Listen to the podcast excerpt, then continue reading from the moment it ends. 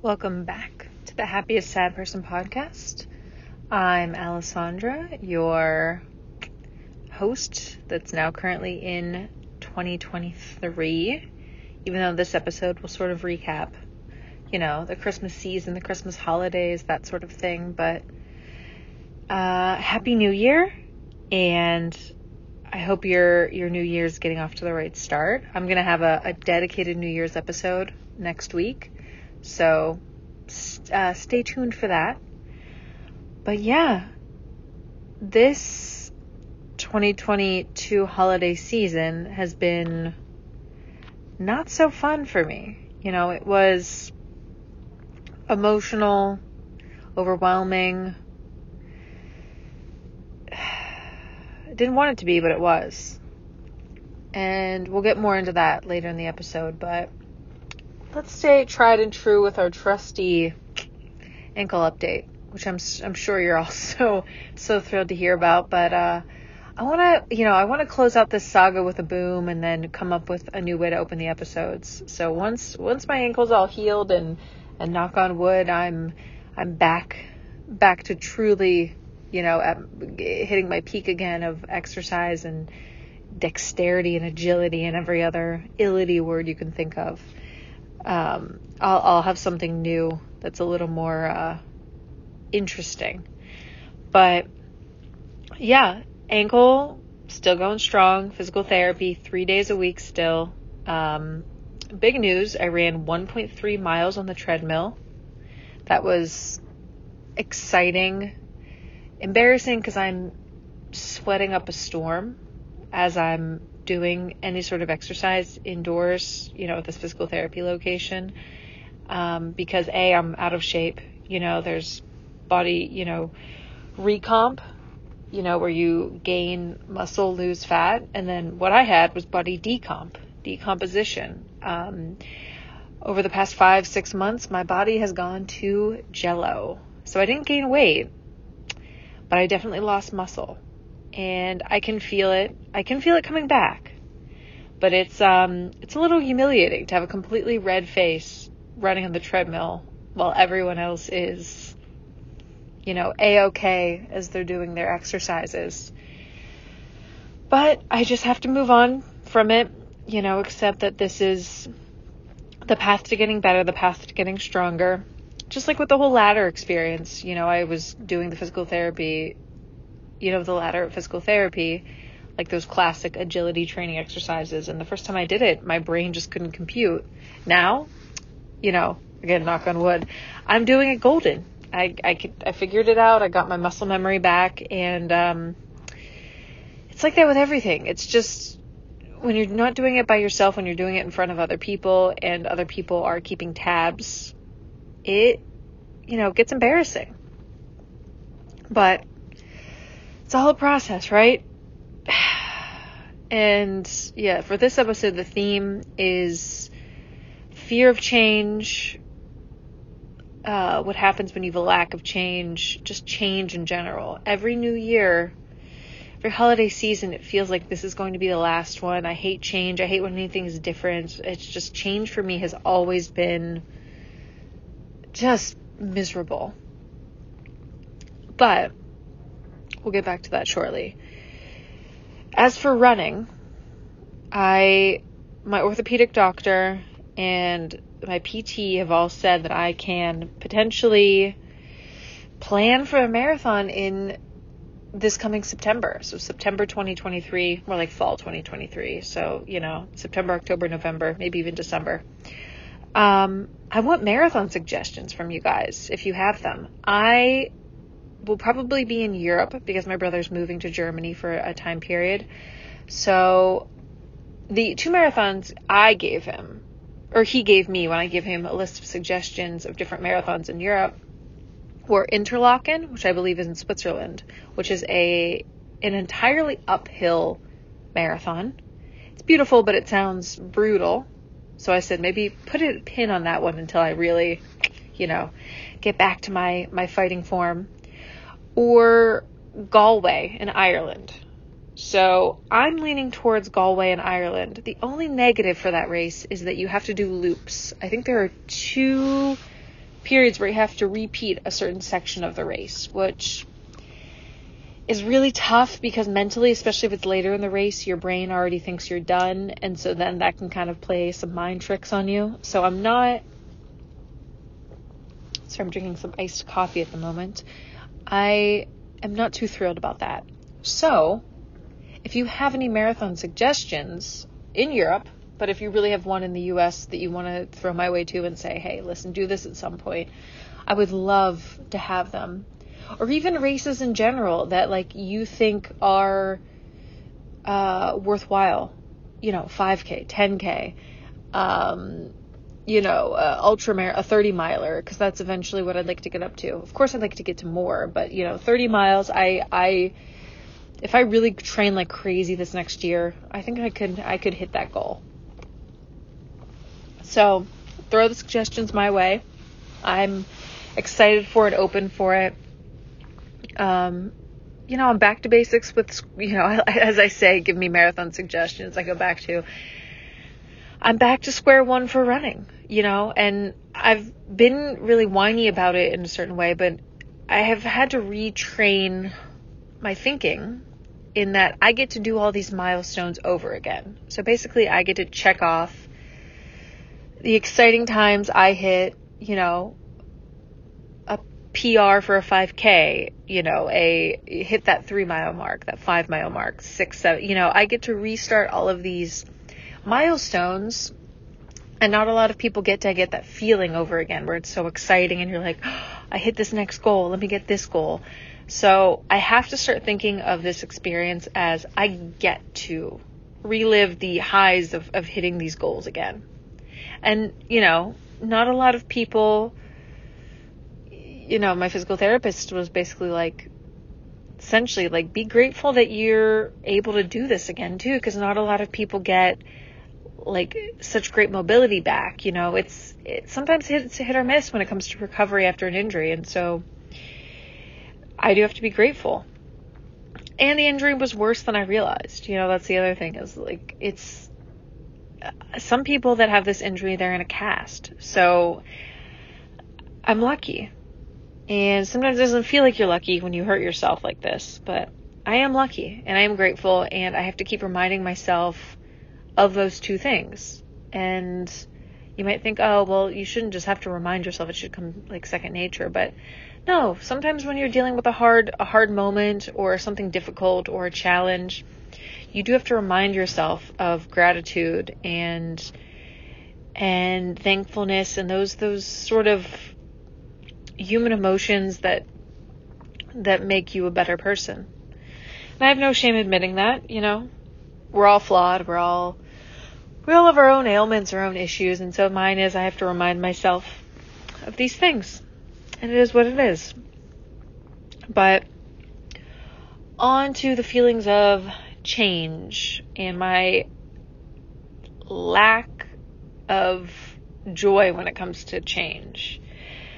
Oh, Christmas was another tough holiday. You know, I cried on Christmas. Um, I ended up falling asleep Christmas Day night, Christmas Day Eve. Does that make sense? Um, and my family had dinner without me, which isn't that, that big of a deal because I spent the morning with them, the afternoon with them. We opened gifts, had the whole thing, but it just it really upset me and I was just I was crying. I I felt bad. I got my mom upset. It just I think it's tough because you know, when things change, when how do I even describe this? When when things aren't uh,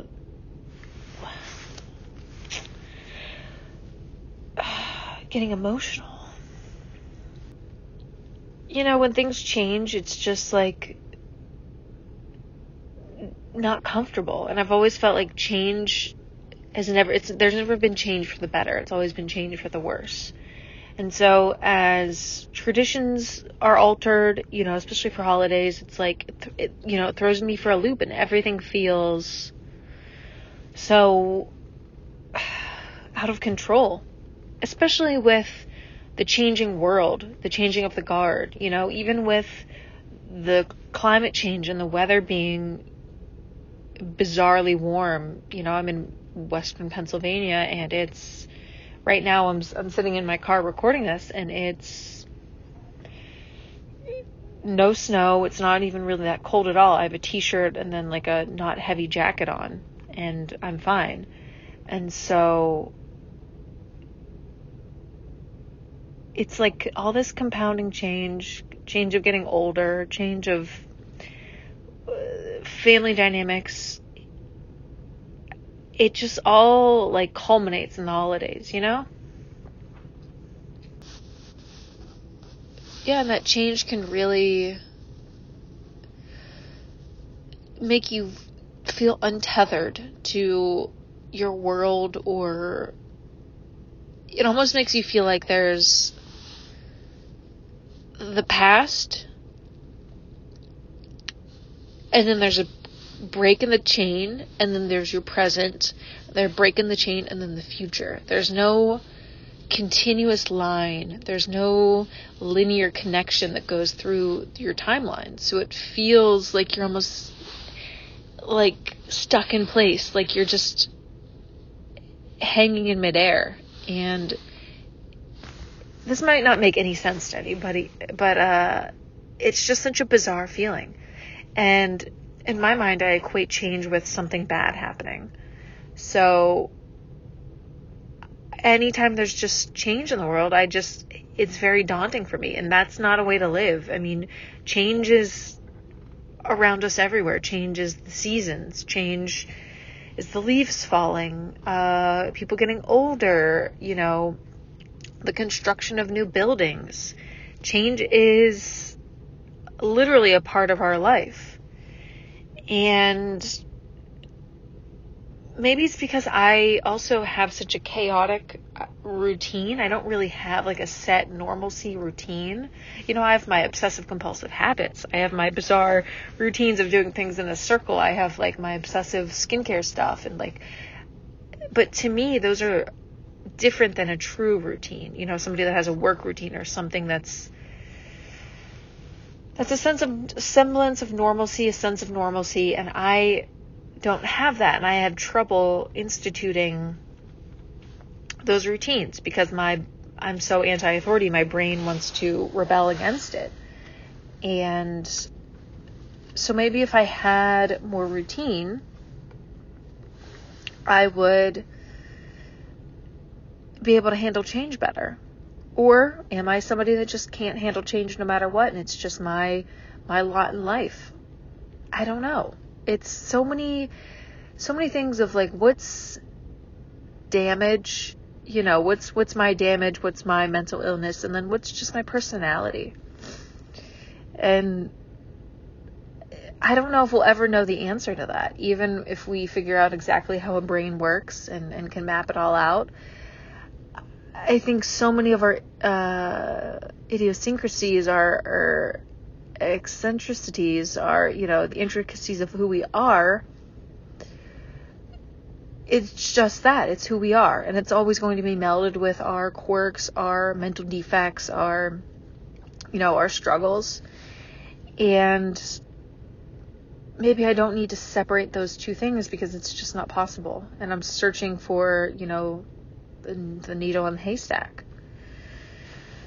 And change is tough for me too because that's just you can feel the change in in the area I'm living in. It's just more people are moving in and it's tough to see all this land being flattened for these you know subdivision homes that are made like they're like uh the the cheap Sims house, you know, the one that has the windows that are all chaotically spread out on the back. That's what these houses remind me of, and it's just tough to see all these beautiful trees being cut down.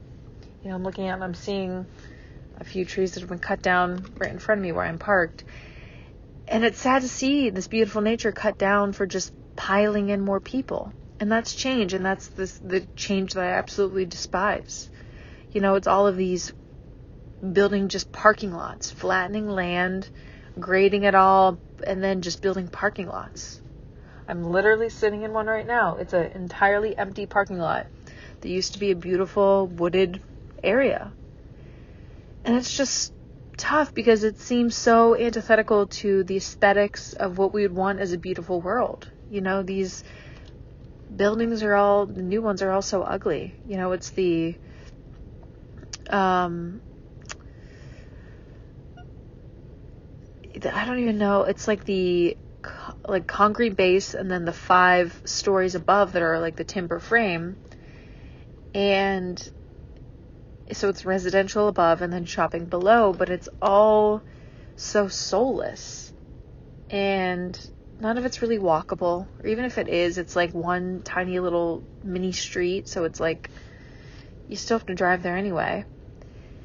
And I don't know, it just makes me sad. I feel like we're migrating farther and farther away from what nature is supposed to be, what beauty is supposed to be. You know, the Greeks had the aesthetics, the the appreciation for what our world looks like.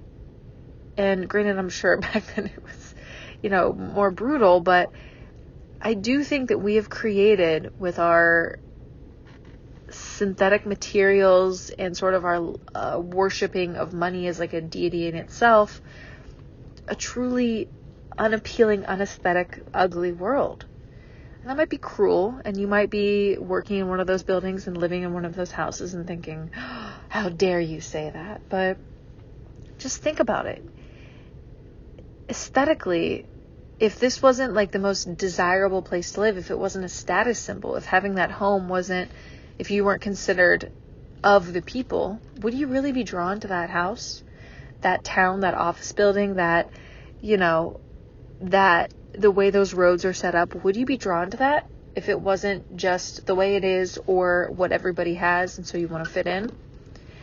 My guess would be no. My guess would be that you would want more green space, more trees, a more natural home built from, you know, bricks, stucco, um, more wood, clapboard instead of siding, something like that. I I really do think that most people would want a different world than we're living in now. And granted, these are lofty ideals. I'm sure everyone is like, okay, sure. What are you doing to change this? And I get that. I I'm trying to create change within my own small community. I would love to, you know, be involved in zoning in an area where I live and those sorts of things, but I'm not right now. And and so I'm sort of another person complaining into the wind, but I would like to be a part of these changes at some point. I am trying to do some community work and create sort of a community blog um, that educates people about zoning and why our world looks the way that it does and how we can change it and how we can make our world more beautiful and sustainable. I think every neighborhood should have an aesthetics committee, not an HOA, um, but something that's like, how can we keep the beautiful nature and preserve it and keep the naturalistic feel of a neighborhood and a location? But I digress. You know, I I could go on and on about these topics, and I will probably dedicate, you know, an episode to detailing all of my complaints with our modern world at some point, and and you can either disagree, agree, be in the middle. You know, I get it. There are a lot of people that want that very like, you know, suburban, very cut from, uh, you know, separated from nature. You know, very clean cut. Everything looks the same life and I will never understand that concept, but I get it. Everybody wants different things. You know, I, like, for example, I don't want to get married and I don't want kids. Most people do. And they probably think, oh, who on earth wouldn't want that? And it would be like, mm, me. You know, I raise my hand. So,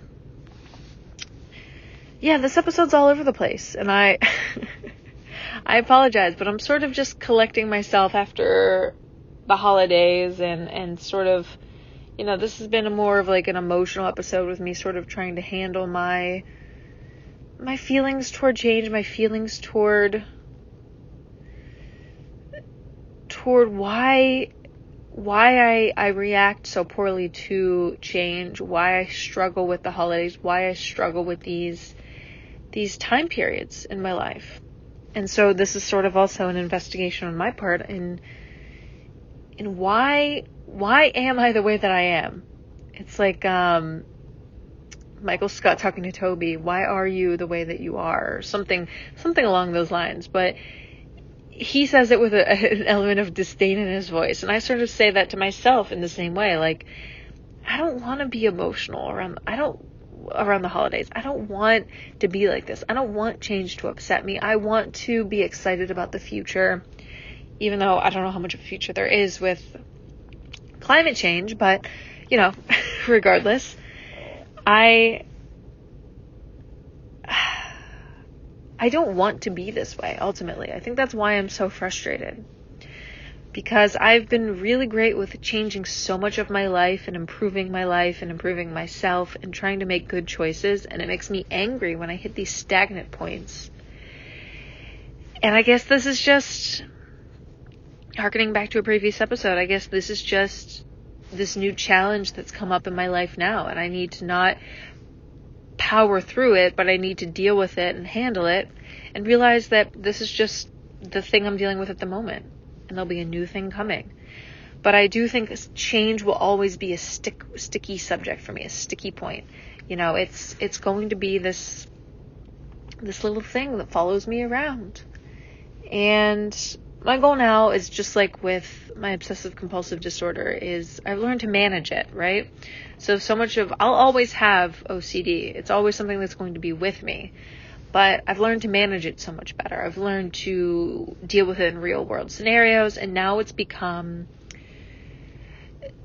you know this thing that I can I can manage. It's like a, a you know a tiger in a cage or it's like more like a tiger in a, a sanctuary safari because I think a tiger in a cage is kind of cruel.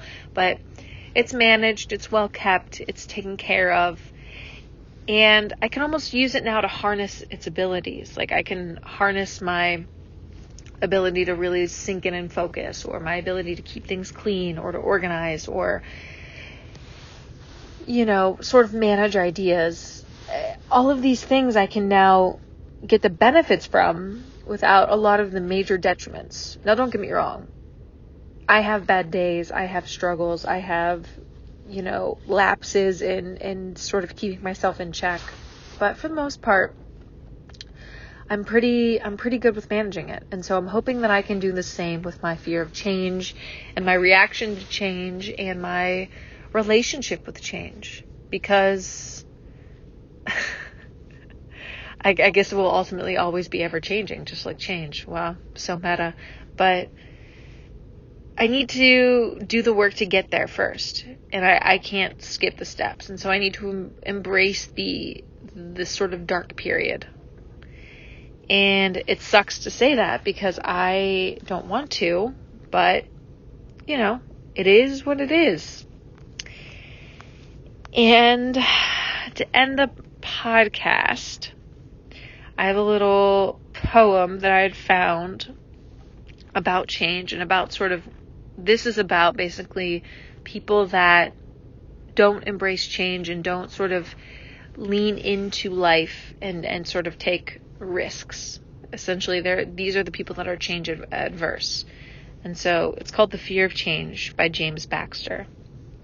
If you and I were woken suddenly by the drums of the revolution in the street, or suppose the door shot open, and there stood upright and singing a young bullfighter, with a skin of rough wine, offering to each of us death, sex, hope, or even just an earthquake, making the trees thrash, the roofs tumble, calling us loudly to consider God.